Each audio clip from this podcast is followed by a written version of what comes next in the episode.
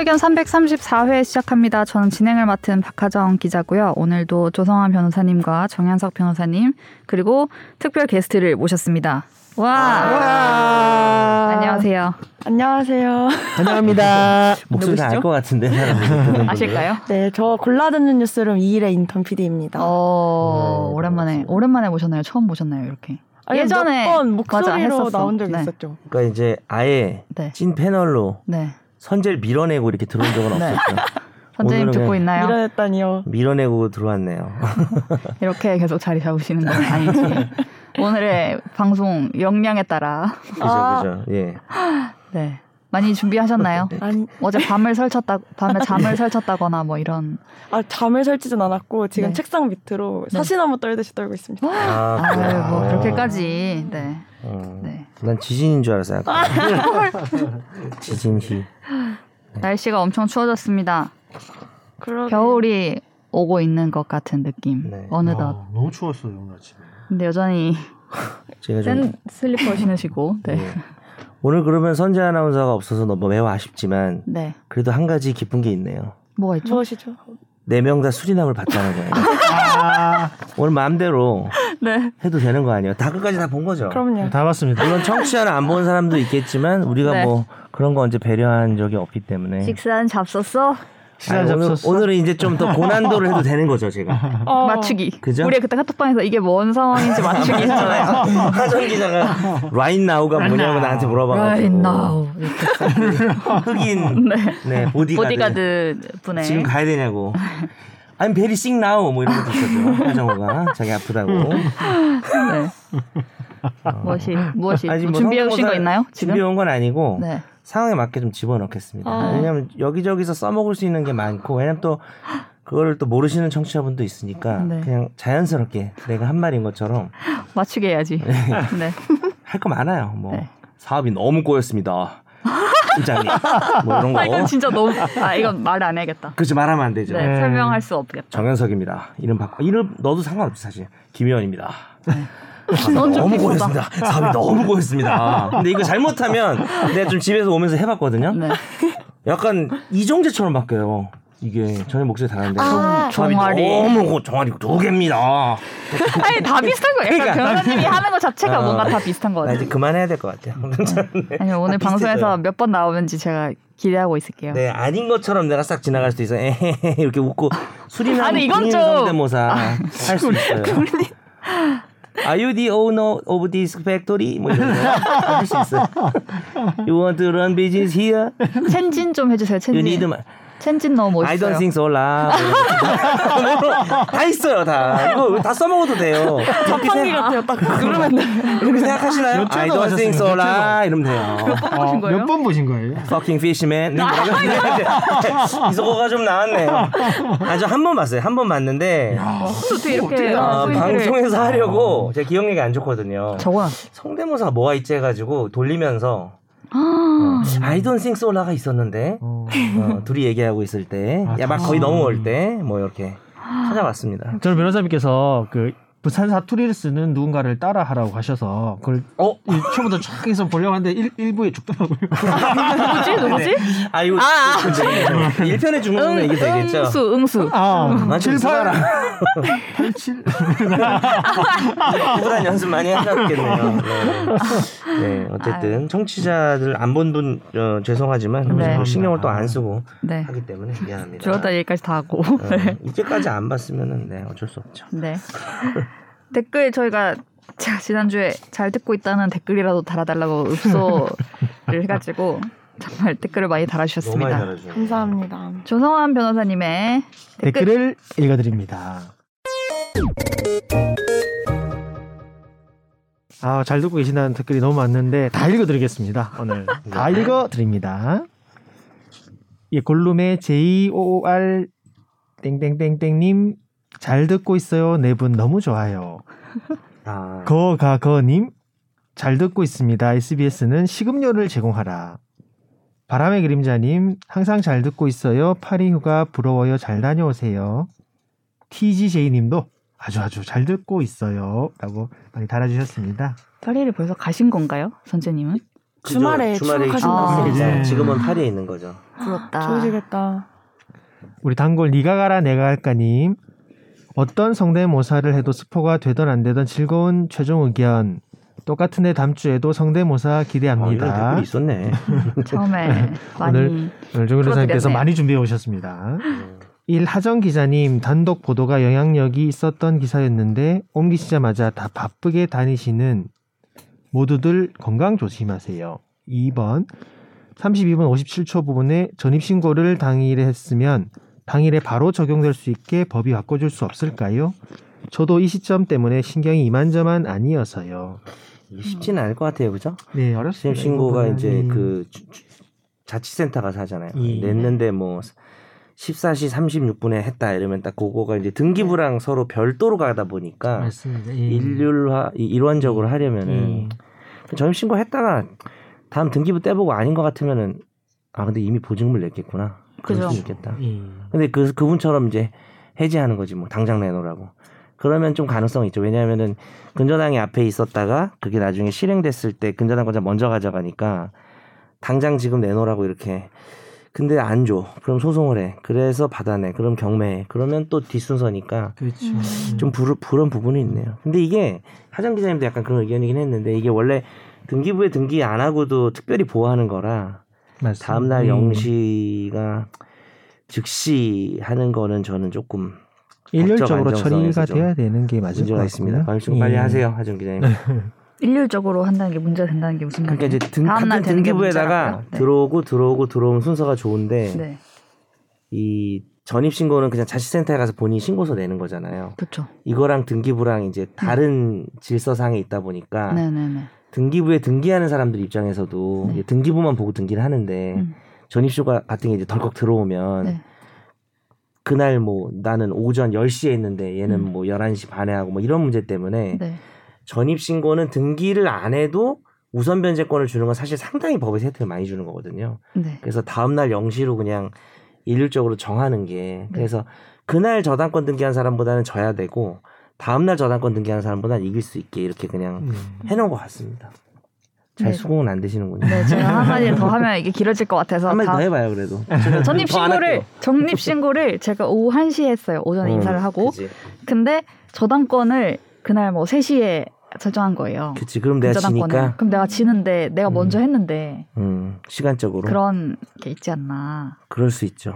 다른 한 가지 또 팁을. 말씀드리면 이제 등기는 일단은 등기 신청해서 뭐 그, 그때 바로 다 바로 등기가 되는 게 아니라 한 2, 3일 정도 걸리거든요. 그래서 그 등기부 상에 등기 사리 사, 사건 뭐 처리 접수 중인가 뭔가 이렇게 네네네. 사선으로 알아볼 수 뜨는 게 있습니다. 네, 예. 네. 그러니까 정말 그 조심하시려고 하면 마지막 보증금 잔금을 내면서 계약 체결하고 그날 그 확정일자 받으러 전신하러 가는데 그때 직 보증금 낼 때 직전에 등기부를 바로 확인해 보는 어, 역으로 말하면 전입 신고를 좀. 먼저 해도 그게 뭐라고 안, 해, 안 하더라고요 주인들이. 그러니까 음, 아, 보증금 주기 전날 그냥 전입 신고를 한다든지. 어, 그런 그렇게 할수 방법도 있어요? 있어요. 그렇죠. 네네네. 그런 팁으로. 그러니까 이사를 먼 이사를 가고 뭐그 그날. 어, 예, 그. 전, 그, 그, 아, 근데 이렇게 말하면 좀 그렇겠다. 위장 전입이구나. 하루 전날하면. 좀.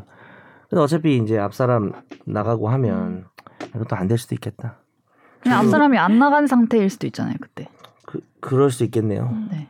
좀 나가라고 하죠. 하루 일찍. I don't think so. 라. 그 사람이 빼줘야. 너무 억지로 너무 억지로. 네. 방금 하정 기자님이 I don't think so. 라 입장이었죠. 네. 저는 그렇게 생각 안 한다. 다음에 이 전입 신고 특집을 해야겠어요. 그래, 그래, 그래요. 네. 꼼꼼히 정리해드리겠습니다. 아직 할 말이 많습니다. 네. 좋습니다. 네. 또 하나의 그 니가 가라 내가 갈까님의 또 의견이 있네요. 세전 100억 제가 네. 아무 말도 없이 아. 금액을 달아달라고 했는데 네. 한분 아, 달아주셨네. 한 분. 한분 딱 달렸습니다. 또 있어요. 또힛 예. 밑에 또 한 분 계신데 아 그래요? 한분 네. 네. 세전 100억이면 세후로는 한 어떤 세금을 떼느냐에 따라 다르겠지만. 어, 네. 일단 꼼꼼하게 세전도 이렇게 표현을 세후 한 60억 해주셨어요. 정도밖에 안 되지 않을까요? 예. 100억이란 40% 이상 그- 날아가죠. 그 다른 분은 얼, 뭐였어요? 그것도 길어요 댓글이? 금액만 딱 달지 않았어요? 그분도 그 금액을 달았는데 이- 바로 다음에 있어요. 네, 네. 변호사님 읽어주시면. 팟빵 히로다님은 1년에 10억이면 5년 정도 일을 악물고 50억 50억 위에서 이제 그리고 노상이란 단어 저도 오랜만이네요. 네, 그러셨구나. 노상 그렇습니다. 이 네. 그리고 우리 또 단골 분이신 히로다님. 저도 너무 잘 듣고 있습니다. 다음 주 김선재 아나운서님이 안 계셔도 잘 참아보겠습니다. 좋은 여행 되시길. 제가 가보지 못한 두 곳을 가시는 것이니 그 관광지에 대한 조언은 드릴 게 없네요. 그냥 막 부러울 따름이네요. 요즘 굉장히 자세히 여행 정보 등을 알려주는 TV 프로그램들이 많던데요.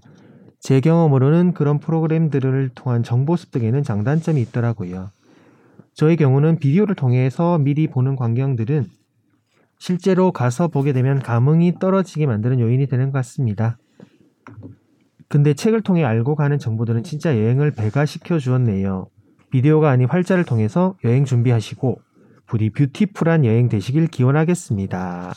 네, 이미 떠나신 거 아닌지도라고 달아주셨는데 이미 예, 떠났습니다. 이미 떠나셨어요. 네. 그래서 오늘 김선재 아나운서님 대신에 이래 PD님이 계시니까 알차고 좋은 방송, 네. 좋은 진행. 좋은 네. 진행 부탁드립니다. 네. 바벨 PC 1588님도 잘 듣고 있어요. 아, 아주 잘 듣고 계신다는 분들이 많습니다. 내가 보는 대본에 좀 없는 댓글이 많네요. 새로 달린 게 많아가지고 다시 올려주셨나 봐요. 아, 예, 다시 올렸어요. 다시 예. 올렸습니다. 난 대본에다 막 표시라고 와가지고 아, 네. 아 댓글 이번에 진짜 많네요.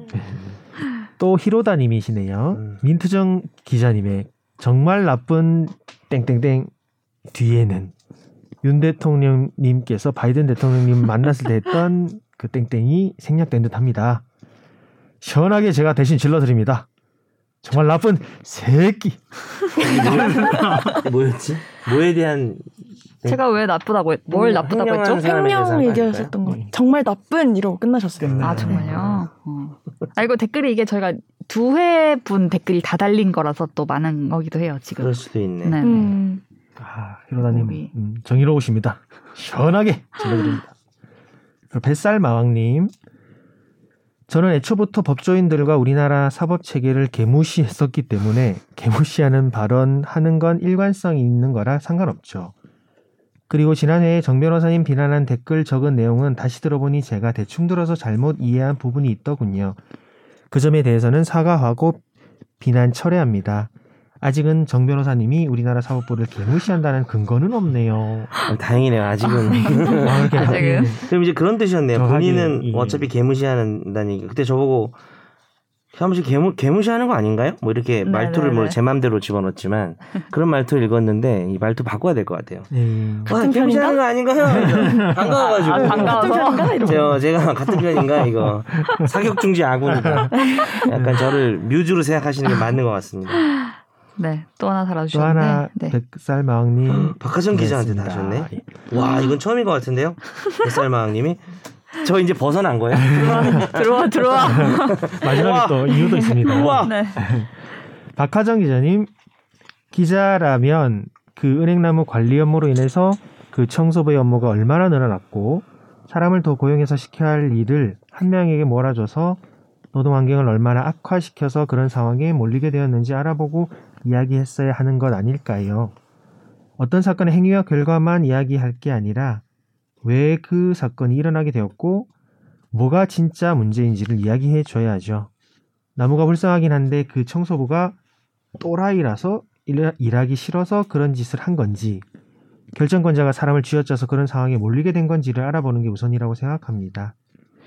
꽤 오래 전부터 막다른 길로 몰고 간 윗사람이나 시스템에 대한 취재나 비판 없이 막다른 길에 몰려서 어쩔 수 없이 칼을 휘두는 사람들만 비판하는 기자, 기사를 쓰는 기자들이 많던데 그럴 거면 왜 기자 하는지 모르겠더라고요. 이번 회차는 정 변호사님 비판할 거리가 없어서 캐릭터 유지를 위해 다른 분 비판 좀 했습니다. 캐릭터 유지할 어떤- 필요 없는. 어떤 부담감을 가지고 그지. 한 해당 한 사람을 그럼- 비판해야 된다는 아니, 꼭 없을 땐 의무감을 댓글을 가지신 건지 그때는 모르겠는데. 쉬셔도 돼요. 이렇게 네. 굳이 한 명을 비판하기 위해서 어, 제가 뭐꼭 판결을 이렇게, 짧게 예. 소개하느라 뭐 그렇긴 했는데 보도한 게 아니잖아요. 네. 근데 이 글에 이런 취재 열심히 하고 있습니다. 네. 왜 기자하는지 모르겠다는 박하정 기자한테 한 말 아니에요 이거? 저한테 한 말이죠. 왜 다시 한번 읽으세요? 그 부분이 좀 마음에 꽂혀졌어요. 근데 이제 뭐, 어, 무슨 환경에 너무 내몰려도 그렇게 하면 안 되는 거 아닌가요? 은행나무에 구멍을 뚫어가지고 이 사람 뭐 생존권을 위협받았나 이분이? 그쵸. 뭐 막다른 길에 올렸다고 모든 사람이 칼 휘두르는 건 아니니까. 그러니까요, 그죠. 그래서 그게 이제 상황과 그에 따른 결과로서 보여진 행동, 뭐 어떤 범죄 행위가 있었을 때 그게 이제 어느 정도는 정당화되거나 그러니까 법에서 아예 정당화하는 경우가 있고 정당화는 안 되지만 사람들이 아좀 좀 어쩔 수 없어서 안쓰럽다 뭐 하는 경우가 있지만 어떤 노동 환경이길래 이렇게 은행나무를 구멍을 뚫어서 고사를 시키시다니 예. 네. 그걸 우리가 이해해야 될 필요가 있는지는 잘 모르겠네요. 히로다님이 밝혀진 게 음. 없는 상황에서 노동 환경이 뭐 안 좋은지 좋은지 밝혀진 기사도 아닌데 그걸 취재를 좀 하지 그랬어요. 누굴 찾아가셔서. 왜 기자하는지 모르겠네요. 네. 네. 그리고 하나 댓글 하나 아까 더 읽은 거 있는 것 같은데. 어, 네가 가라 내가 가는 댓글인가요? 그분이 지금 어. 분명히 성대모사 이거 칭찬해 주셨는데 이런 아, 저- 댓글을 넘어가시면 어떡합니까? 아, 중간에 그뭐 세전 금액 공사 얘기하시다가 네, 제가 그 이- 얘기해가지고 이, 저이 바로 그냥 넘어가 버렸네요. 미안해요. 예. 니가 가라 내가 할까 님께서 적으신 글입니다. 예. 무슨 성대모사 가지고 한 거지? 4분 기억이 15초 부분에 네. 성대모사를 몇 주 준비한 고생의 결과물 크크 아이 몇주 준비한 거 아닌데. 34분 부끄럽네요. 20, 초 부분에 이거 코너로 만들어 주세요. 공부가 되는 법률 청취하면서 느낀 게 뉴스 보면 느끼는 게 횡령 보면 추징도 100% 되는 게 아니고 물론 케바케이지만 안 걸리는 것도 대단하고 추징 시 만약 다 못 갚는다고 하거나 몰수를 못 한다고 한다면 피해자 또는 업체들은 고통이 길어질 수밖에 없을 것 같습니다. 요, 요 코너는 정변의 퀴즈였던 것 같아요. 아, 그리고. 어떤 우리 게 몰수가 퀴즈. 되나? 제가 방송을 거의 아- 잘 다시 요즘 못 들어요. 원래 항상 듣는 게 습관이었는데 그렇죠. 요건 내가 들어봤더니 이래님이 그 효과음도 넣어주셨더라고요. 맞아, 퀴즈 시작할 네, 때. 퀴즈. 했을 때. 어. 오늘 준비돼 있습니다. 아, 준비해 어, 왔습니다 뭐. 오늘 제가. 대박. 기대됩니다. 네, 오늘 재밌어요. 주제에 할 게 많아가지고. 댓글 이렇게 많이 달아주셔서 감사드립니다. 감사드립니다. 다음에는 듣고 있어요. 이런 댓글은 부탁드리지 않을게요. 네, 좀, 좀 쉬어도 될 것 같아요. 이거 확인이 돼가지고. 네. 네. 다른 분들이 듣고 계셨습니다. 네. 감사합니다. 다음 청취자의 사연을 진단해 드리는 날로 먹는 청사진.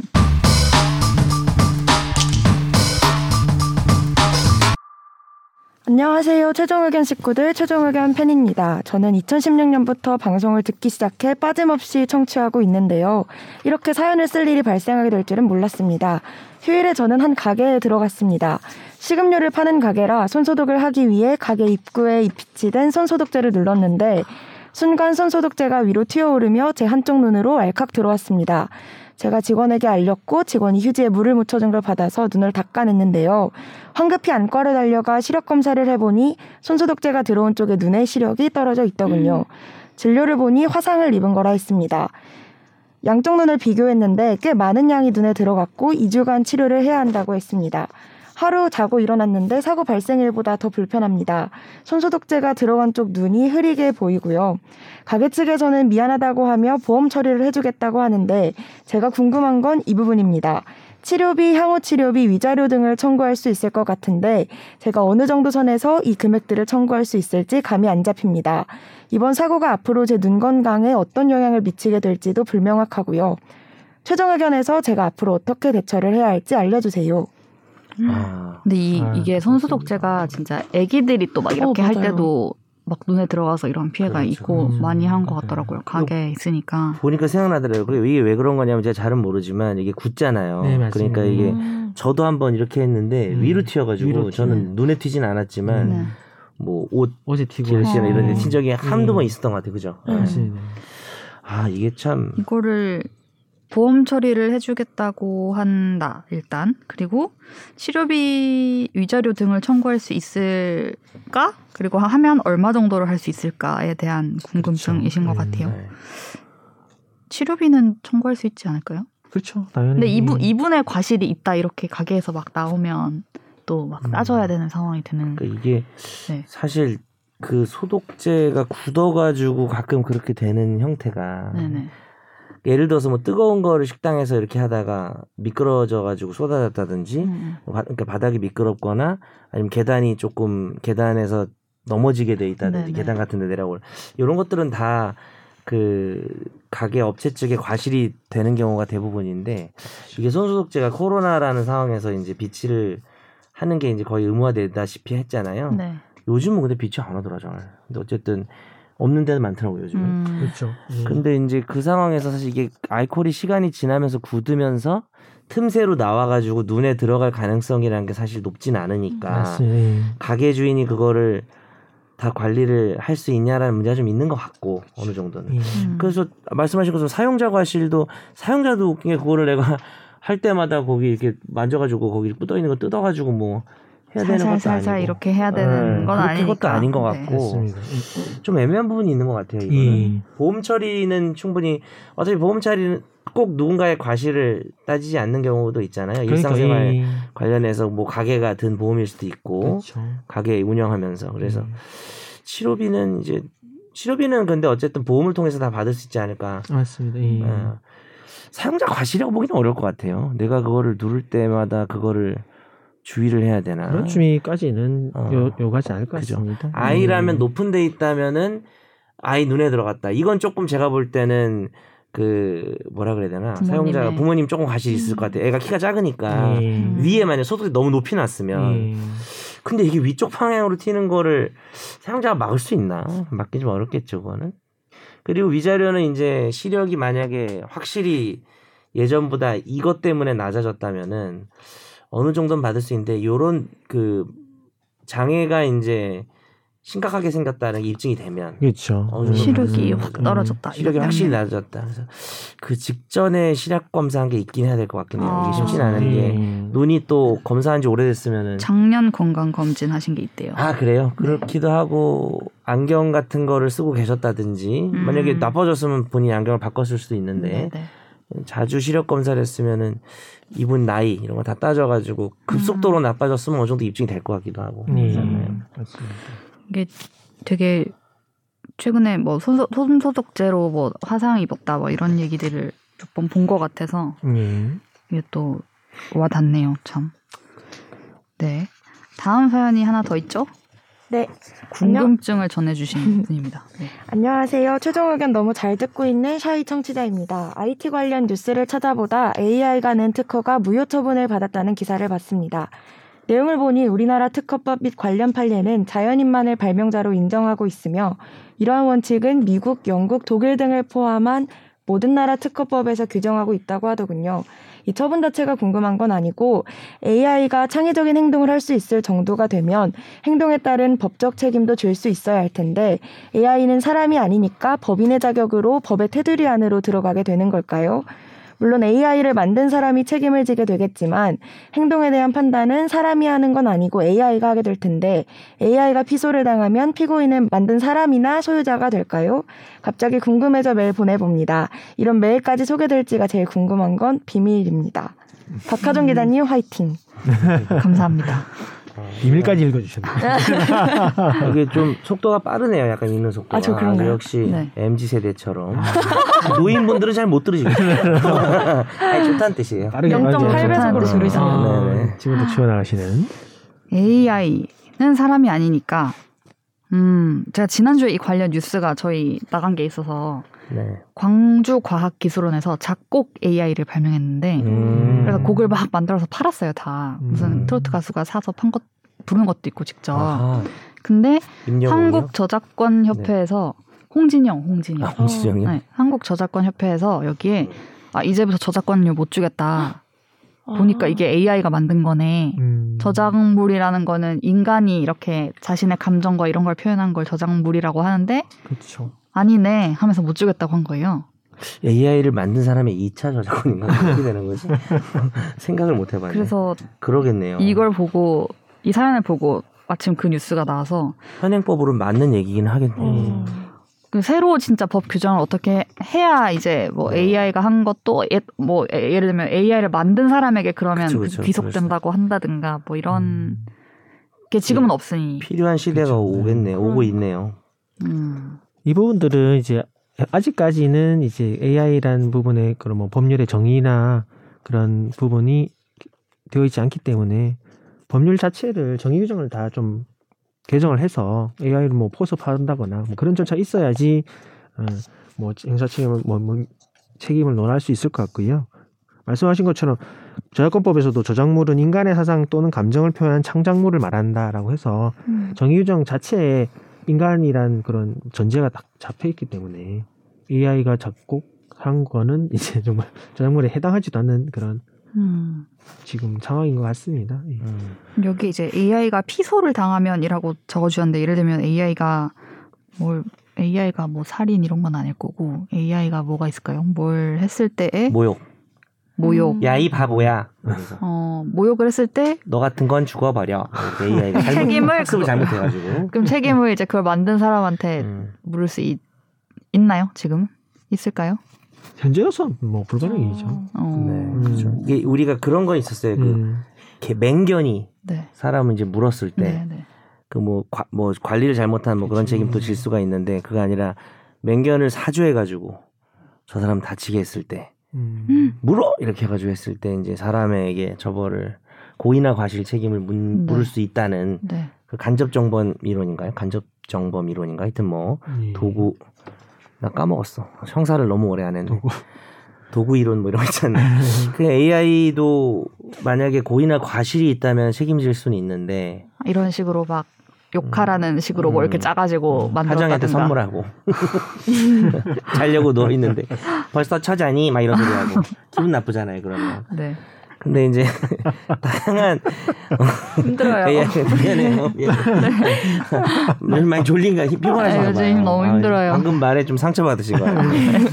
저 자냐고요? 아니, 그러니까 얘를 얘를 아, 네네 알죠 알죠. 어쨌든 네 장난치는 근데 거예요. 이제 다양한 이것으로 뭐 모르겠네요. 그 거의 걔가 AI가 사람을 상해할 수도 있나? 뭐 이렇게 기계 같은 거 작동하다가 할 수도 있죠. 그런 뭔가 막 영화. 물성이. 있는 거에다가 AI를 넣어서 그 어. A가 막 살인을 저지를 수도 있잖아요. 물순성, 물성. 네, 어떤 어. 저는 궁금한 게 AI라는 게 뭐 어떤 프로 프로그램인 건가요? 아니면 뭘, 뭘 뭐로 봐야 되나? 이걸 인공지능? 인공지능으로 인공지능이 있는데 인공- 그걸 어떻게 구현된다는 야, 거지? 이과 없어 오늘. 어. 차 차에 차도 이제 자율주행하면 은 그쵸. AI 그런 영화 많이 들어가잖아요. 나오죠. 막 음. 가다가 자기가 자율주행 하다가 음. 사고를 냈어요. 음. 음. 그러면 그 운전자는 이제 손 이렇게 자기가 운전 안 하고 있었는데 사고가 났으면 네. 그래도 그 사람 책임인가요? 다음 달 집중 탐구로 집중 선정합니다. 탐구. 저희가 지금 아는 게 별로 없어가지고 네네. 박사님 한번 모시고 해야 될것 네. 같아요. 뭐 아, 이거는 척척 진짜- 박사나 누구라도. 네. 이 부분을 좀 전문적으로 하시는. 근데 지금은 이제 규정이 많이 안 되어 있는데 그렇죠. 그 부분에 대해서 좀 집중 탐구를 해봐야겠네요. 네. 네. 네. 준비해 보겠습니다. 하나만 근데 말씀드리면 이 부분 네. 질문에서 AI가 사람이 아니니까 법인의 자격으로 법의 테두리 안에 들어가는가? 이것도 이제 아닌 걸로 아니죠. 보이지. 음. 사- 자연인과 법인을 아 나눈 법인을 규정 말씀하신 게 있었구나. 음. 네, 예. 법인은 아니죠. 네. 법인이 아는 거는 이제 음. 말씀드릴 수 있겠네요. 네. 저희가 풍부하게 이야기를 만들어서 좀 다시 오겠습니다. 네. 네. 사연 감사드리고요. 다음 우리 한 주 동안 있었던 여러 눈길을 끌었던 판결에 대해서 얘기 나눠볼게요. 어쩌다 마주친 판결.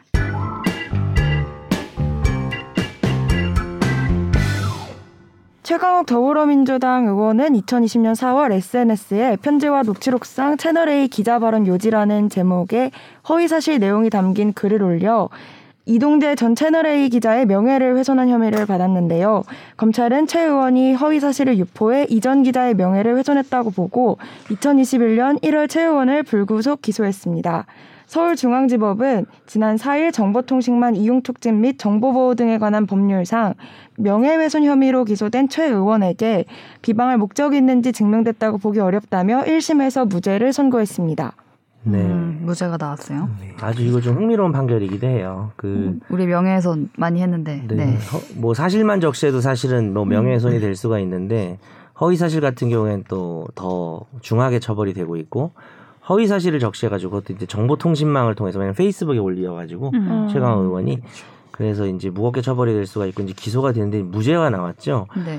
그 인터뷰 하시는 거 보니까 아유 그 법률 전문가들은 이 결과를 다 예측했는데 오. 너무 이렇게 그러니까 최강 의원이 아, 인터뷰했는데. 너무 이렇게 어 시간과 무슨 여러 가지를 낭비하게 한 사람들 좀 책임져야 되지 않냐 이렇게 말씀하시는데 저는 사실 유죄가 나올 걸로 예상했거든요. 오. 어, 그래서 제가 법률 전문가가 아닌 거 아닌가 생각이 좀 들고 주변에도 유죄가 나올 거로 예상한 사람도 많아서 음. 어 무죄가 나올 걸로 사실 약간은 판결이 의문인 점은 좀 있어요. 근데 네.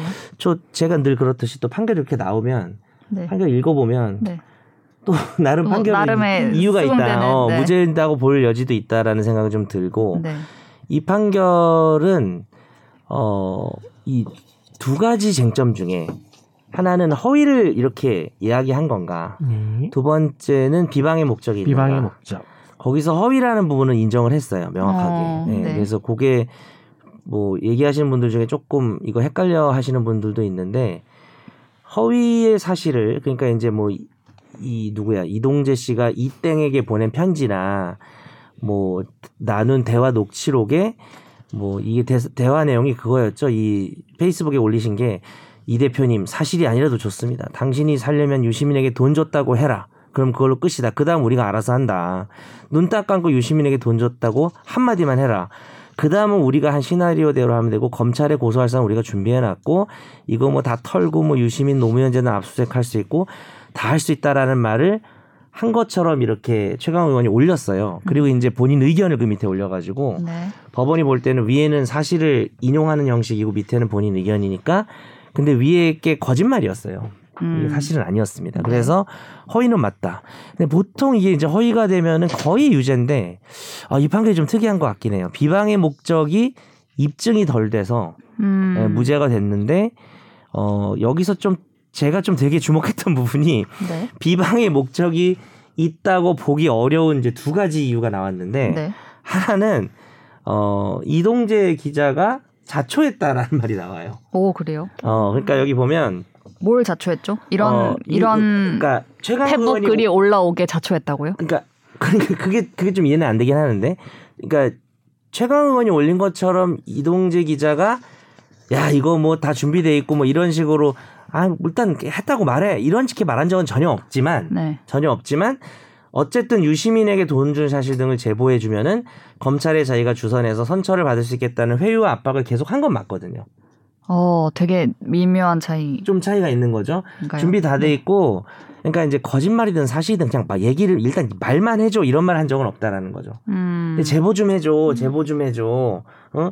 제보만 해주면은 너 선처받을 수 있게 내가 해줄 거야. 자기가 음, 무슨 음. 한동훈 검사장이랑 대단히 뭐 그런 친하다는 거래가 있었던 음. 것처럼. 근데 이제 나중에 또 이동재 기자가 한동훈 기사장 기- 어, 검사는 관련이 없다고 또 말을 하니까 음. 이런 걸 이번 판결문에 나오면서 뭐라 그러냐면은 그 한동훈 관련해서도 좀 거짓말한 거고 네. 그 다음에 계속 이런 식으로 회유 압박을 한 부분은 어, 어느 정도 네가 이런 허위 명예훼손을 당하는 걸 자초한 거 아니냐. 음. 어, 그런 약간은 피해자에 대한 어, 물론 이제 이동재 기자가. 어, 비, 비난을 하는 거죠. 네. 물론 이동재 기자가 뭐 제대 좀 뭐랄까 적절치 못하고 좀 비판받을 게 많이 있긴 한데 그게 좀 이유가 됐었고요. 네. 두 번째는 어이 요런 내용이 있었어요. 어 이게 개인적인 그러니까 누구야 저기 누구지 최강 의원이 이동재 기자한테 개인적인 감정이나 경제적 이해관계로 비방할 동기는 못 찾겠고 우리 법원이 발- 볼 때는 음. 요거는 기자랑 검찰이 연결돼서 위법한 취재 활동을 했는지에 대한 비판과 검증이 필요하기 때문에 주된 동기는 이제 언론과 검찰이 연결되어 있는지를 어, 국회의원 선거에 영향을 미치는 것에 대한 검증이 필요하다는 것을 최강 의원이 강조하려는 의도가 있었기 때문에 어, 비방의 목적하고 그게 방향이 반대다 이거예요. 음, 그래서 뭐 이제 공- 무죄가 나온 나름의 건데. 공적인 어떤 목적을 네. 가지고 했다는 그렇죠, 그렇죠. 다만 이제 거죠. 남는 네. 의문은 어, 의도가 좋고 공적인 이슈면 공적인 관심사와 비판과 검증이 필요한 영역이라면은 전혀 있지 않은 사실을 음. 거짓으로 올려도 그럼 이제 무죄가 될 수 있는 건가?라는 의문은 좀 남아요. 음. 이 판결문에 대해서 의문도 좀 있고 네. 어 다만 이제 뭐 무죄 추정이고 요즘 명예훼손이 어 최대한 이제 비범죄화하는 식의 판결이 많이 나오거든요. 요즘에 어. 엄청 많이 나와요. 명예훼손이 그냥 어 요건을 이제 갖추지 네네. 않으면은 한 게 있어서 뭐 그런 추세 중에 하나로 음. 해석할 수도 있을 것 같습니다. 네. 비방의 목적이 있냐 없냐를 가지고 제가 저번에도 이렇게 되면 비방을 하게 되는 거 아니냐 막 이런 얘기를 하고 막 맞아요. 비슷- 것 뭔가 같은데 뭔가 비슷한 다른 건에서도 네, 네, 말씀하셨죠. 다른 네. 이름 없는 분의 어떤 네. 명예훼손 사건에서 뭐 어떤 음. 허위 허위이고 이렇게 되면은 이게 알려지면 당연히 비방이 되는 게 아니냐 비방은 도대체 뭐냐 뭐 이런 얘기를 제가 했었던 것 같아요. 그러니까 네. 최 의원이 이게 허위라는 거를 알지 않았을까 싶거든요. 이 정도면. 근데 이제 그런데 그 이제 오히려 이런 쪽으로 가면 이 무죄가 더 확실히 나오는 게 허위인데 진실이라고 믿을 수밖에 없었다 내가 여러 가지 그죠, 정황상 어 근데 이제 이 최 의원 이분이 뭐 편지나 이런 거에 이런 게 내가 뭐 봤다는 것처럼 이렇게 올리셨기 때문에 제보받은 내용에 실제로 제보받은 내용에 근거에 적은 글이었다고 예, 그러면서 이제 허위 했나 봐요. 허위에 대해서는 인식이 있었던 게 아닌가. 음. 그러면 사실 보통 유죄가 나오거든요. 그래서 요번에 좀 무죄가 나와서 2심, 3심 조금 네. 봐야 될 것 같긴 해요. 음. 아직 확정된 건 아니어서. 네. 하여튼 상당히 흥미로운 판결입니다. 저는. 네. 음. 그래서 가져와 봤어요. 명예훼손 우리 명예훼손 그때 판결을 한 세네 번 하고 또 제가 뭔가 아, 막. 이랬는데. 또 이런 판결이 뭔가 항상 살펴볼 만한 게 많이 나오는 것 같아요. 네, 명예훼손 예전에 했었지만 네, 네, 특집을 좀 한번 또 하는 것도 괜찮을 네, 것 같긴 네. 하네요. 네. 네. 저희 다음은 이번 주에 집중적으로 얘기를 해볼 사안에 대해서 네, 저희가 약간 시간이 지났나 하는 우려도 조금 있지만 네. 저는 이 이 말, 이 단어 단어 자체는 저도 처음 듣고 있기 때문에 한번 다뤄보고 싶어서 여러분께 소개를 해드립니다. 집중 탐구.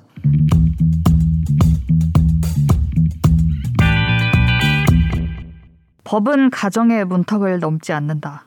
이런 말을 공부하실 때 들으시 들으시나요? 네, 혹시? 로마법의 법원이죠. 법원이죠. 또 격언 또 오랜만에. 법은 법은 문지방을 넘지 않는다. 저희는 그렇게 배웠어요. 아 진짜요? 예. 어, 약간 한국 버전 같은데. 네, 그리고 문지방? 위에 서 있으면은 복 나간다. 뭐 이런 얘기도 아. 같이 배웠고요. 음. 지진이 났을 때는 문지방 위가 가장 안전하다. 뭐 음? 그런 얘기도. 아니, 문지방 관련된 거 모아봤습니다. 그렇게 처음. 듣는 말이에요. 아, 문지방인데 안전해요. 그 진짜요? 집에서는 거기가 이렇게 틀이 있기 때문에 오. 아, 과학적인 근거가 없으면 어떡하지? 분명히 들었는데 무슨 위기 탈출 넘버원 같은 데본것 그러니까. 같은데 문지방 옆에 있어서 사망 뭐 이런 식으로 하는데 문지방 문지방 바로 검색해 바로 바로 검색하고 있어. 우리 아무래도 지방 지진 패널 중에 이과가 아니 이과시네 이과시네요. 이과네. 아 이과가 이과시네. 있, 있네. 너 이과잖아. 생존 전문가가 알려주는 지진 행동 요령. 아 알려주세요. 지진 대피 요령, 지진 발생 시 실내에 있는 경우 지방 구석이나 튼튼한 문지방 아래로 몸을 피하도록 오, 한다. 맞네요. 빠밤. 빠밤. 대박. 이게 최종 최종 의견이야 이게 뭐야? 유익한 방송이다. 유익한 방송. 위기 탈출 넘버. 네. 아, 지방 구석 튼튼한 문지방 아래로 법은 몸을 법은. 문지방을 넘지 않는다. 네. 네. 법은 가정의 가정사에 어 아예 뭐 개입 안 한다 할 수도 있지만 네. 또 개입을 자제한다 할 수도 있고 네. 어떻게 생각하세요? 어떻게 생각하세요, 이래님? 저는 이, 저쪽 피디님 왜것 웃어? 같아요. 얘기 방 물어보니까 되게 좋은가 봐요. 저 우리 오랜만에 오신 지훈님 한번 모셔가지고 뭐 좀 물어봐야겠는데 이따가 나중에. 네 어쨌든 나중에 퀴즈 타임 오세요. 네 어떻게 생각하십니까? 저는 이런 게 있는지도 몰랐거든요. 네. 근데 친족상도래 네, 같은 게. 친족상도례가 있는 줄도 네. 몰랐는데 음. 그냥 이거를 보고 들었던 생각은 음. 아니 집 밖에서 옳고 그른 것은 집 음. 안에서도 똑같이 옳고 그른 것이 어. 되어야 되지 않나? 라는 생각이 들었어요. 그러면 이쯤에서 혹시 예전에 네. 어릴 때 네. 그뭐 수학여행 같은 거 음. 간다고 어 문제집 산다고 음. 어머니한테 돈을 좀 받은 다음에 다른 데 쓴 적이 전혀 없나요? 아니 아주 어릴 때 엄마 지갑이나 장롱 위에 있는 뭐 5천 원짜리 이런 거아 하나 없어요. 가져와서 저는 저도 없어요. 없어요? 그럼 할 말이 없어요 제가 그런 사람 한 명 정도 있어야 되는데 조변은 무조건 거예요. 변호사님 노상 그렇게 한다면 노상 그 노상. 노, 노, 그렇군요. 노상 네. 그래서 친족 상도례라는 단어가 방금 나왔잖아요. 네네. 이게 이번에 사실 많은 사람들의 관심의 대상이 된 게 그 박수홍 씨 사건 때문이에요, 사실. 그쵸. 그 박수홍 씨 음. 형의 횡령 혐의 구속 기소 과정에서 박수홍 씨 아버지가 돈을 가져간 게 자신이라고 주장했다는 사실이 알려지면서부터인데요. 그래서 아버지가 이걸 했다라고 얘기를 하는 게 자신은 형사처벌을 받지 않기 때문이라는 점을 이용한 것 아니냐라는 음. 또 이런 의혹들이 나왔습니다. 그래서 그렇죠. 참고로 이제 연예 기획사 운영하면서 이제 한 게 32억 5천이고요. 네. 개인 기자, 계좌에서 무단 인출한 게 29억 원인데 이게 지금 딱 이슈가 되는 건 29억만이에요. 왜냐하면 네. 법인 계좌에서 이런 식으로 뭐 인건비를 허위 계산했거나 이런 거는 음. 피해자가 박송 씨가 아니라 네. 법인이거든요. 회사 아. 이 그래서 그건 친족 상도례 없어요. 음. 형이 했든 아버지가 했든 네네. 뭐 그건 처벌을 받는 겁니다. 그렇죠. 그 그래서 고소인 개인 개인 계좌. 그러니까 박수홍 씨 개인 계좌에서 무단으로 빼간 29 이거에 대한 이슈죠. 얘기인 거죠. 그걸 이제 만약에 진짜 아버지가 한 거면은 처벌이 안 네네. 되죠. 네. 음. 그래서 문제가 된 겁니다. 왜 처벌이 안 되는 거죠? 친족 상도례라는 것이 이제 구체적으로 어떻게 그냥 친족끼리는 죄를 묻지 않는다 뭐 이렇게 돼 있는 거예요. 어떤 상황으로 어. 되어 있는 거예요, 우리 법이? 이 형법 그 제 328조에 친족 간의 범행과 고소라는 제하에서 직결족 배우자 동거 친족 동거 가족 또는 배우자 간의 권리 행사 방해죄는 그 형을 면제한다 라고 음. 규정하고 있어요. 그리고 이 항에서는 1항의 친족 외에는 고소가 있어야 공소를 제기할 수 있다. 음. 그러니까 원칙적으로 이제 범죄가 성립을 하는데 네. 제가 문제가 성립을 하는데 그 형을 면제한다. 그래서 음. 처벌 조각 사유를 규정한 거고요. 그 권리행사 방해죄 그 규정한 부분을 다른 뭐 강도죄나 성교죄 제외한 나머지 재산 범죄에서 준용을 하고 있습니다. 그렇죠. 그러면 음. 절도죄, 사기죄, 네. 공갈죄, 횡령죄, 배임죄, 작물죄까지. 까지 돈 관련이네요. 돈 관련. 네, 다. 재산죄라고 소위 음. 저희가 말하는 네. 거기서 이제 아까 나열하신 친족은 아예 처벌이 불가능. 불가능. 고소를 네. 하든 뭘 하든 처벌이 아예 불가능하고요. 그 외에 있는 사람들은 처벌이 되는데 이제 친고죄로 되어 있는 거죠. 그래서 우리가 친족상도례는 이원화돼 있습니다. 이혼하고 아예 있으니 처벌이 안 되는 경우와 고소를 해야 처벌되는. 이게 좀 약간 여담이지만 헌법재판소에 한번 간 적이 있는데 네. 이두 개가 균형이 안 맞지 않냐라는 이슈가 있었어요. 뭐냐면 음, 1항이 가까운 사람이고 2항이 먼 사람인데 그렇죠. 형면제 처분이 뭐냐면은 범죄는 성립하지만 너는 처벌은 안 받아라는 거라서 유죄의 일종이에요. 유죄. 아, 가까운 어. 사람인데 더 이렇게 어, 하냐라는. 유죄가 되고 2항은 오히려 먼 사람인데 고소가 있어야 공소를 제기할 수 있으니까 고소가 없거나 고소가 기간이 지나서 고소를 하겠는데 법원에 가면은 공소기각이 나와서 네. 무죄가 나와요. 그래서 이건 뭐 사실 오늘 주제는 전혀 아니고 근데 음. 법원은 이제 그거는 뭐 불균형은 아니다라고 얘기를 했는데 네네. 뭐 어쨌든 그건 우리 주제는 아니니까 네. 그럼 이제 아버지라고 하면 직계혈족이 되는 거죠. 그렇죠. 네네. 그래서 형을 면제한다가 되고 형이면 형인데 같이 안 살면 형이면 이제 친족인데 예. 네 동거 친족은 아니 그렇죠. 면제가. 되지만 이 형이랑 같이 안 사니까 네네 친고죄인데 박송 씨가 고소를, 고소를 했으니까 형은 처벌이 이렇게 되는 거죠. 공소를 제기할 수 있고 이렇게 네. 되는 거고요. 음, 이쯤에서 정변의 퀴즈. 뿅뿅. 어, 저희 아버지가 네 메모 메모. 제 아내의 네 아버지, 즉 저의 장인어른 네. 지갑에서 어, 돈을 훔쳤다면 네. 이 경우 어, 그래서 장인어른이 고소를 했어요. 저희 아버지를. 아, 처벌- 진짜 있었던 일 아닙니다. 제 집에 계신 처벌하고 아버지 놀라세요. 뜻이 있는 거군요. 그러니까. 네, 네. 이것은 처벌이 되느냐라는 것이죠. 같이 살지는 않는데요. 잠깐만 생각해 볼게요. 고소는 했습니다. 사돈 간의 절도, 사기. 근데 사돈 간의 사기는 좀 있을 것 같지 않아요? 하긴 많을 것 같은데. 사돈 양반 이러면서 제가 이번에 사업하는데 뭐 어. 이래가지고 돈 좀 빌려달라고 막 빌려주세요. 하시고. 예, 뭐가? 그때는. 절도라고요, 절도? 뭐 절도든 사기든 마찬가지죠 사실. 잠시만요. 고소는 했습니다. 10초만 우리 생각하고 OX로 답 알았어요. 오가 오가 뭐예요? 아 처벌할 수 있다. 고소하면 처벌할 수 있다. 가 O예요. 자체 빠밤빰. 하나 아니 그러면 누가 둘, 하는 셋. 거예요? 우리 이래님하고 그렇죠. 저랑 기자님이요. 예. 조변님 조변인데 틀려 막. 두 분이 그러면은 네. OX 네. 음. 손으로 표시해 주세요. 선재님 대신해 가지고 약간 네. 처벌할 수 있으면 그쪽이면은 정립. 선제 점수 선재로 거예요. 정, 정립. 이건 진짜 어려운 문제예요, 사실은. 이 민법도 알아야 되는 문제라서. 헉, 정말요? 정답은 오 둘다 O. 그러니까 처벌 받을. 수 있다. 받을 수 있다. 네. 네. 틀렸나 보다. 네, 둘 다 틀렸어요. 왜요? 사도는 남 아닌가요? 사돈 남. 여기에 여기 해당이 뭐라고? 그럼 남이니까 처벌해야죠. 그러니까 남이니까 제 처벌 받을 수 있어서 아, 오라고 그렇군요. 했는데 죄송합니다. 제가 말을 잘못했군요. 정답 네. 맞죠? 뭐예요? 맞습니다. 네, 처벌할 수 처벌할 수 있다. 있다는 처벌할 거죠. 수 있습니다. 네. 제가 와. 좀 틀린 것처럼 해봤는데 요게 그 혈족의 배우자의 혈족이랑 배우자의 혈족의 배우자가 있어요. 아. 어렵게 헷갈리는 거죠. 어, 그거 배웠어. 혈배혈. 야, 배혈배. 우리가 했나? 아니면 딴 데서 배우신 거예요? 고등학교 때 법과 고등학교 사회. 저도 수능 때 했던 것 같아요. 때 배웠어요. 그 사도는 뭐예요? 혈배혈이죠. 내 혈족인 내 아들의 배우자인 아내의 혈족. 혈족. 인 아버지니까 네. 혈배혈은 남이다. 친족이 아니 남입니다. 오잘 아시네요. 그래서 와, 어, 뭐 야. 동거를 몇 년이 하든 흘렀는데 말든 기억이 나. 뭐 고소를 하든 말든 다 처벌이 됩니다. 혈배혈. 아 그리고 문제를 내가 좀 잘못했다. 고소를 안 한 걸로 내야 되는구나. 고소를 안 해도 처벌이 되는 거네. 그러니까 음, 안 해도. 그- 문제를 좀 이상하게 냈네. 안 해도 처벌이 되고 그래야 문제가- 해도 정 변호사님. 마이너스 1점. 네 네. 진짜 의미가 있어. 그렇게 의미가 있는데, 그지? 어, 그 다음에 동서가는 어떨까요? 동서요? 네. 그러니까 이제 뭐 예를 들어서 뭐지? 뭐 여자 자매가 있어. 음. 근데 음. 언니 남편이랑 동생 남편이 있는데 서로 훔친 거예요? 서로 이렇게? 이제 훔쳤다. 같이 살지는 않고요. 또 혈배혈이네. 그거는 배혈배죠. 아, 아 네, 그네요. 네. 배우자. 배우자의 혈족이 배우자니까 그건 친족입니다.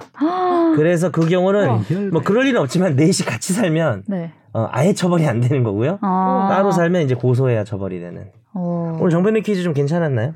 어렵네요. 네, 어렵네요. 네. 뒤쪽으로 가서 다음 퀴즈를 또 잠시 뒤에 내도록 하겠습니다. 네. 네. 많이 준비하셨습니다. 네. 네. 이제 그래서 이 박수홍 씨 건 같은 경우에는 아까 그 개인 계좌에서 빼낸 29억이 문제가 됐잖아요, 지금. 근데 검찰은 고소인의 친형이 이걸 했다라고 판단해서 이제 구속 기소를 했습니다. 형, 음. 아버지의 뭐 주장과는 달, 달리 그렇죠. 이렇게 그걸 했고요. 근데 어쨌든 뭐 절도 뭐뭐 이런 사기 이런 혐의들이 많았는데 이런 규정을 두어서 그 문지방을 넘지 못하게 하는 것이 적절한 것인가? 특히 뭐 21세기에 음, 그렇게 그렇죠. 하는 게 맞느냐. 맞느냐에 그러니까요. 대한 얘기들이 있고 이게 막 불거졌을 때 국감에서도 이게 막 얘기가 되면서 그죠. 박범계 네 의원 얘기를 위원이 얘기를 했었죠. 네, 한동훈 장관에게. 한동훈 장관이 어떻게 장관이 생각하십니까? 이거 맞다고 보세요. 나올 걸. 그래, 한동훈 장관도 해주세요. 맞지 않는 부분이 있다고 생각합니다. 아 아니야 조금 더 아, 저 연습 네. 안 해왔네요. 미안합니다. I don't think so now. 그래서 웃겼을 것 같아요. 박범계. 좀안 맞는 거 아닙니까? 박범계 약간 비슷하지 않아요? 이런 비슷한 것 규정이. 좀 개정돼야 된다고 생각하지 않습니까? 아소리남 인지인데. 아, 소리나니까. 수리남인데. 아, 나 그래도 소리나. 뭐 해도 수리남인데. 남화가 됐어요. 어. 네. 78? 정우래가 너무 꼬였습니다. 법제사범위에 네. 너무 꼬였습니다. 지금 사회에서는 그대로 적용하기 어렵다고 생각한다라고 말을 했대요. 그래서 이제 뭐 개정이 되는 거 아니냐 뭐 이런 얘기. 그러니까 한동훈 장관도 그랬고 박범계 의원도 그랬고 네. 그래서 저희가 뭐 관련해서 친족 상도례 개정 방안에 대한 얘기가 뭐 국회 입법조사처에서 나온 거가 있었는데 어 이게 사실 뭐 여러 논의가 있었지만 그동안 막 국민적으로 폭발적으로 관심을 받지 못했다라고 하면서 이 박수홍 씨 사건 이전에 친족 상도례에 관련된 논의들에는 뭐가 있었냐면 뭐 장애인을 속여서 금품을 갈취를 하거나 수급비를 이렇게 빼돌리거나 했을 때도 그렇게 한 사람이 친족이면 처벌하기가 어렵다. 그럼 이거 해결해야 되는 거 아니냐. 이런 식의 문제가 음. 이게 실제로 이제 네. 뭐 부모가 없는 장애인 뭐 있는데 네. 그러면 이제 후견인이 필요하거든요. 네네. 부모가 없으면 그러면 이제 뭐 외삼촌이나 이모 음. 이런 사람들이 이제 후견인이 보통 되는데 네네. 후견인 겸 친족인 거죠. 그렇죠. 근데 거기 나오는 지원금, 보조금 이런 거 자기들이 다 타먹기로 나쁜 사람들도 있잖아요. 음. 근데 그걸 처벌을 못 하는 거죠. 이건 진짜 문제 같이 데리고 살면서 후견을 하잖아요. 음. 그러니까 동거 친족이니까. 생각해요. 그러니까 그런 건 진짜 심각하죠. 그렇죠. 네. 그러니까 동거가 그게 범죄를 위한 동거인데 사실 어. 사실 그렇잖아. 오히려. 그러니까 음. 챙기려고 그런 근데 거 그게. 오히려 면제를 해주니까 방향이 이상하죠. 네. 그런 것들에 대한 논의 있었는데 꼭 이렇게 이런 경우가 아니더라도 친족 상도례가 있는 게 맞냐라는 이제 논의가 그 자체에 시작된 거다. 대한 네네네. 문지방을 좀 넘어야 되지 않나. 그렇죠. 또 우리가 이제 뭐 좀 유사한 예로 가정 폭력 같은 경우도 그렇죠. 문지방을 문지방이 닳도록 좀 넘어야 되는 달토록. 그런 예. 그 예전하고 인식이 바로 많이 닳도록. 달라졌죠, 그죠? 음. 매 맞는 아내 뭐 이런 네. 음. 뭐 맞습니다. 매맞는 남편도 뭐 좀 있는 것 같지만 음. 어쨌든 매맞는 아내가 대부분이죠. 그런 경우에 이제 특히나 이제 물리적으로 힘이 센 이런 남편이 막 술 먹고 와서 음. 애 패고 아내 패고 막 이런 경우에 이제 예전에는 아이 뭐 집안일인데 알아서 좀 잘 하시죠 이렇게 그렇죠. 남편분이 좀 화가 많이 나셨네 뭐 이러고 그냥 가는 예. 분위기였다면 요즘은 뭐. 그냥 바로 네. 그냥 몸을 이제 뒷짐을 지어가지고 바로 그냥 체포 그렇죠. 그렇게 할수 있는 거죠. 음. 심한 경우에. 근데 이제 한편으로는 또 이런 면도 있어요. 뭐냐면 아까 제가 두 분한테 이렇게 했는데 안 걸려들었는데 이제 부모님 지갑에서 네. 다큰 성인인 뭐 아들이고 딸이라 하더라도 네, 뭐 돈을 좀 살짝 가져갔는데 네, 네. 이거를 친족 상도례가 아예 없어지면 네. 고소를 안 해도 사실 처벌할 수 있는 거거든요. 그래서 저는 그 생각을 했어요. 여기 음. 여러 대안을 제시하신 음. 기존의 분들 계시지만 이 면, 형을 면제한다는 없, 없애 없애더라도 없애더라도 네. 아 없애야 되고 네. 네. 되고 형을 면제해야 된다. 면제한다는 없애야 되고 어, 여러 가지 그냥 안다 중에 다안 중에서 그런 뭐뭐 혈족 뭐 이렇게 해가지고 몇 명 추려가지고 어. 고소를 제기하면 공소를 제기할 수 있다. 친고죄로 아, 친고죄로. 하고, 아까 음. 이항처럼 가까운 사람들이 형 면제인데 그거를 뭐 예를 들면 친고죄로 바꾸고 네. 이항처럼 좀 먼 사람들은 그냥 뭐 다, 친고죄가 네. 아니라 그냥 처벌해버리고 반의사 네, 네. 불벌죄로 가거나 반의사불벌죄로 가자는 견해들이 반의사불벌죄 음. 조금 더 네. 친고죄하고 조금 다르 음. 친고는 고소해야 처벌인데 반의사불벌죄는 고소 없이 처벌하려고 할때 네. 멈춰 이러면서 멈춰. 저 사람 봐주자 이래야 음. 이제 빠지는 거니까 그러니까 예를 들면 여기에서 언급을 했는데 이걸 되게 좀 극단적으로 만들어 보- 보면은 아내가 남편 지갑이나 뭐 남편 통장이나 도장 이렇게 음. 집에 같이 있으니까 가져가가지고 돈을 계속 야금야금 빼서 도박을 한다거나 뭐 음. 이렇게 했을 때 지금은 처벌 안 되는 거 아니에요? 지금은 전혀 안 되죠. 그러니까. 근데- 도박을 하든 근데 뭘 하든 남편 분이 이게 아무리 가정의 일이라도 땄어.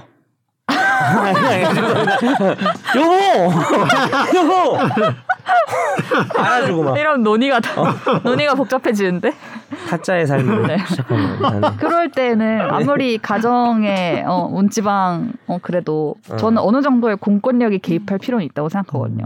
개입할 필요는 있다. 근데 거기서 이제 남편이 아니야 이거는 정말 괜찮아 우리가 뭐 이렇게 음, 얘기해서 아 딸 때도 있으니까 괜찮아 뭐 이렇게 하면 어. 그거는 이제 고소를 제기, 친고죄가. 네. 아, 아니면 친고죄면 그렇게 되는 거니까. 남편이 너무 생활비를 안 줘. 돈을 네. 자기가 혼자 벌고 난 가사노동하는데 네. 그래서 빼서 생활비로 썼어. 근데 이 남편이 이거 말이야, 어? 남자를 뭘로 보고 버릇 좀 고쳐야겠어.라고 해서 고소하면 어떡할 거예요? 그러면 처벌되는 거잖아요. 그거는 기소되는데. 무죄 아니 아 무죄는 안 되나? 무조건 안 되죠. 본인은 형면제를 다 없애면 네. 하나 걸다 수리남 군인 웃음입니다. We're gonna good partner. 아니 근데 이거는 코리안 참 커피. 애매한데 네? 애매한데요. 아니 제가 얘기한 거는 예를 들어서 그럼 뭐 그렇게 한다고 해서 이 뭐 혈족 배우자 다 형 면제해 주는 게 옳은가요? 제가 얘기한, 제가 얘기한 건. 것만 답해 보세요. 아내가 이제 어쩔 수 없이 하도 생활비를 안 주고 남편이 진짜 너무 짜. 그리고 몰렸다. 야 가사 노동이 뭐라고 그래? 내가 내 돈이지라고 하면서 애들 어떻게 대충 키워 이랬는데 너무 심해가지고 애 병원비도 잘 안 주고 아프면서 너무 극단적인가요? 근데 만약에 이 아프면서 친족 크는 거지 애들은 막 이래. 그래가지고 친족- 어쩔 수 없이 네. 그 돈으로 애를 어떻게 했어. 네. 그래도 남편이 이거 버릇 고쳐줘야겠는데 고소하면은 처벌되잖아요. 그럼 이 친족 상도례 이 조항이 만약에 다 없어지면 그거는 무죄가 날 개연성이 전혀 없나요? 네, 없죠. 모든 구성권을 아 사실은 있죠. 예, 그 질문 좋은 질문이네. 뭐 정당행위나 이런 게 될 수는 있죠. 우리 법에는 네. 아, 사회통념상 이거를 범죄로 처벌하기 좀 그렇다. 네. 근데 이제 그 음. 정당행위라는 요건이 언제나 작동할지는 사실 보장이 없는 거죠. 음. 근데 전혀 없진 않네요. 정당행위도 있긴 있네요. 그리고 이제 변호사님 말씀하신 정말 나- 생활비를 주지 않는 남편 지갑에 소액으로 생활비를 뭐 조금 조금씩 뺐다는 그런 분 같은 경우에는 음. 뭐 유- 제가 인정이 될 수는 있지만 그 사전에 검찰 단계에서 기소유예나 불기소 처분이 있어서 뭐 음. 재판까지 안 가고 처벌 안 받을 가능성이 있죠. 하지만 하지만 기소유예도 사실은 유죄 처 유죄의 일종이니까 전과 남는 거뭐 아니에요? 전과가 뭐 수사 아니, 기간 전과는 안 남아요. 아, 그래요? 전과는 아니에요. 근데 예. 수사 기간의 기록은 남아요. 이볼수 있는데 자기들이 볼 수 있는 어이 사람 범죄 경력 조회를 하면 나오지만 오, 안? 나오지만? 일반인들은 수사 경력 자율 조회를 하면 나오는 정도라서 그죠 그죠. 빨간 줄경이나 이런 게 절대 아니거든요. 그 불기소 처분의. 불기소 처분 일정입니다. 그래도 유죄 중에 일종이잖아. 기소유예는 유죄 중에 일종이잖아요. 어, 유죄는 재판 단계에서 벌을 받아야 그 말씀 해야 되는 거 아니에요? 엄밀하게 따지. 아니 기소유예 나오면은 나 무죄인데 기소유예 나왔다고 억울하다고 헌법 소원하기도 하는데요. 아, 아 그건 거죠. 음. 아, 그러네요. You need my help. 아니, 아니 그냥 한번 다퉈봤어요. 네. 조변이랑 내랑 다툴 때가 너무 없어가지고 네. 억지로 해봤는데 아니 그러니까 뭐 저도 그냥 그냥 딴죽 딴지를 걸어본 거고요. 네.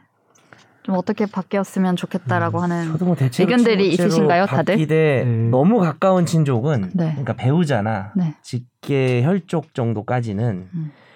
뭔가 그러니까 아, 무조건 법원에 맡기긴 좀 그렇고 네. 뭐 임의적 감경이나 음. 면제를 할 수 있게끔 근거 조항을 만들어서 네. 왜냐하면 저도 이제 가족이랍시고 막 뭐 얘기 또 뒤에 얘기 안 해도 알겠죠. 가족이라는 이유로 음. 뒤에 얘기 안 해도 알겠죠, 그죠? 뭐 여러 가지 가족만도 못한 사람들이 많기 음, 때문에. 맞습니다. 네. 법이 지금 시대하고 너무 안 맞는다는 거는 뭐 동감을 하고요. 음.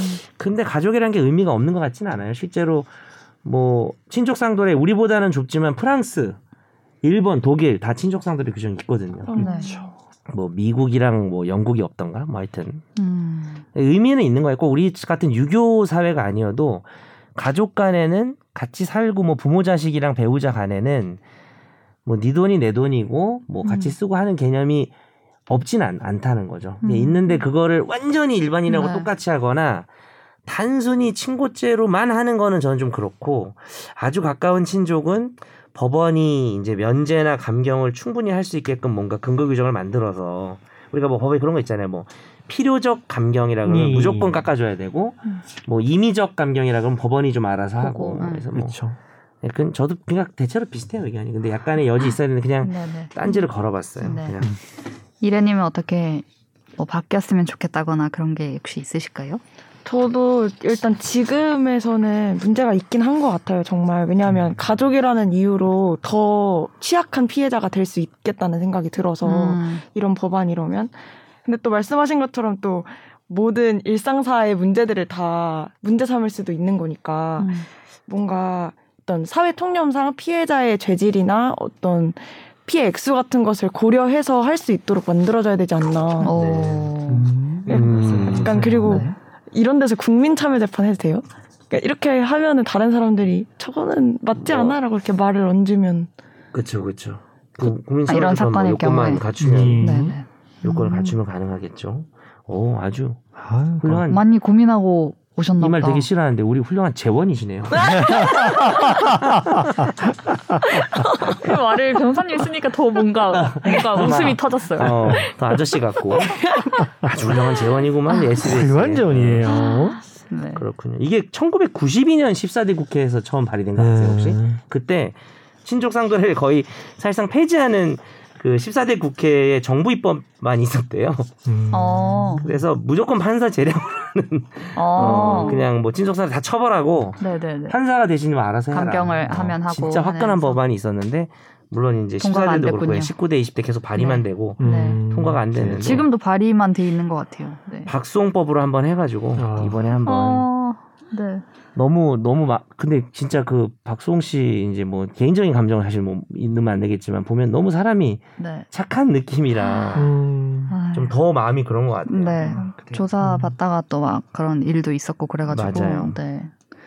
조 변호사님은 혹시 어떻게 좀 되면 좋겠다는 의견이 있으실까요? 음, 지난번에 우리 횡령죄 하면서 네. 횡령 금액이 막 엄청 커지는데 맞아요. 양형 양형 기준이 너무 지금 작, 낮게 음. 책정돼 있는 게 아닌가라는 얘기를 했었을 때 저도 비슷한 생각이 건데요. 네네. 이 친족 상도례가 만들어지고 그러네. 예전에는 이제 이 피해 금액 자체가 엄청 작고 소소한 부분일 때 네. 이런 때는 뭐 그냥 가족이니까 음. 어, 동거 친족이니까 그냥 면제하자 뭐 음. 이런 합의가 있었던 걸로 보이는데 이제는 이 뭐 가족 간에 있어서도 이렇게 100억대 이런 뭐 횡령 뭐 이런 큰 금액들에 대한 그런 피해 금액을 일률적으로 그냥 형을 면제해서 아예 네.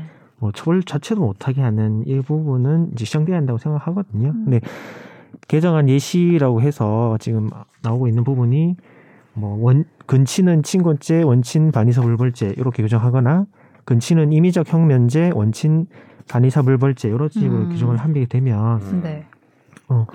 그 동거 친족, 뭐 배우자나 가까운 친족들이 있어서는 정말 고소를 해야 그 공소를 제기하거나 법원에서 판단을 할 때 뭐 임의적으로 면제를 할 수 있다라고 규정을 해서 법원에게 재량권을 주는 그런 형태의 그런 개정이 되어야 된다고 생각하는데요. 이 두 안에 있어서 저는 음뭐 근친 친고죄 정도로 규정을 해서 음. 피해자 의 그런 의사를 조금 더 존중했으면 네. 하는 음. 바람입니다. 어. 네. 얘기 듣다 보니까 생각나는데 특히 특경가법 금액이 큰 경우에도 친족 상대로 적용된다는 게 대부분 판례잖아요. 그렇죠. 네. 근데 그 이제 금액 큰 거는 좀 빼야 되겠네요. 빼야 돼. 금액 큰걸 그것도 예, 금액이 몇- 몇십, 특경가법이 오십억인데. 되려면 5억이 넘으면. 5억 넘으면이요? 5억 넘고 사기친 거는 면제해줘? 글쎄요. 그것도 면제예요. 박수홍 씨 아버지가 5억을 5억 이상 횡령하든 10억을 횡령하든 50억을 횡령하든 면제예요. 고소를 해도 아버지가 했다면 만약에.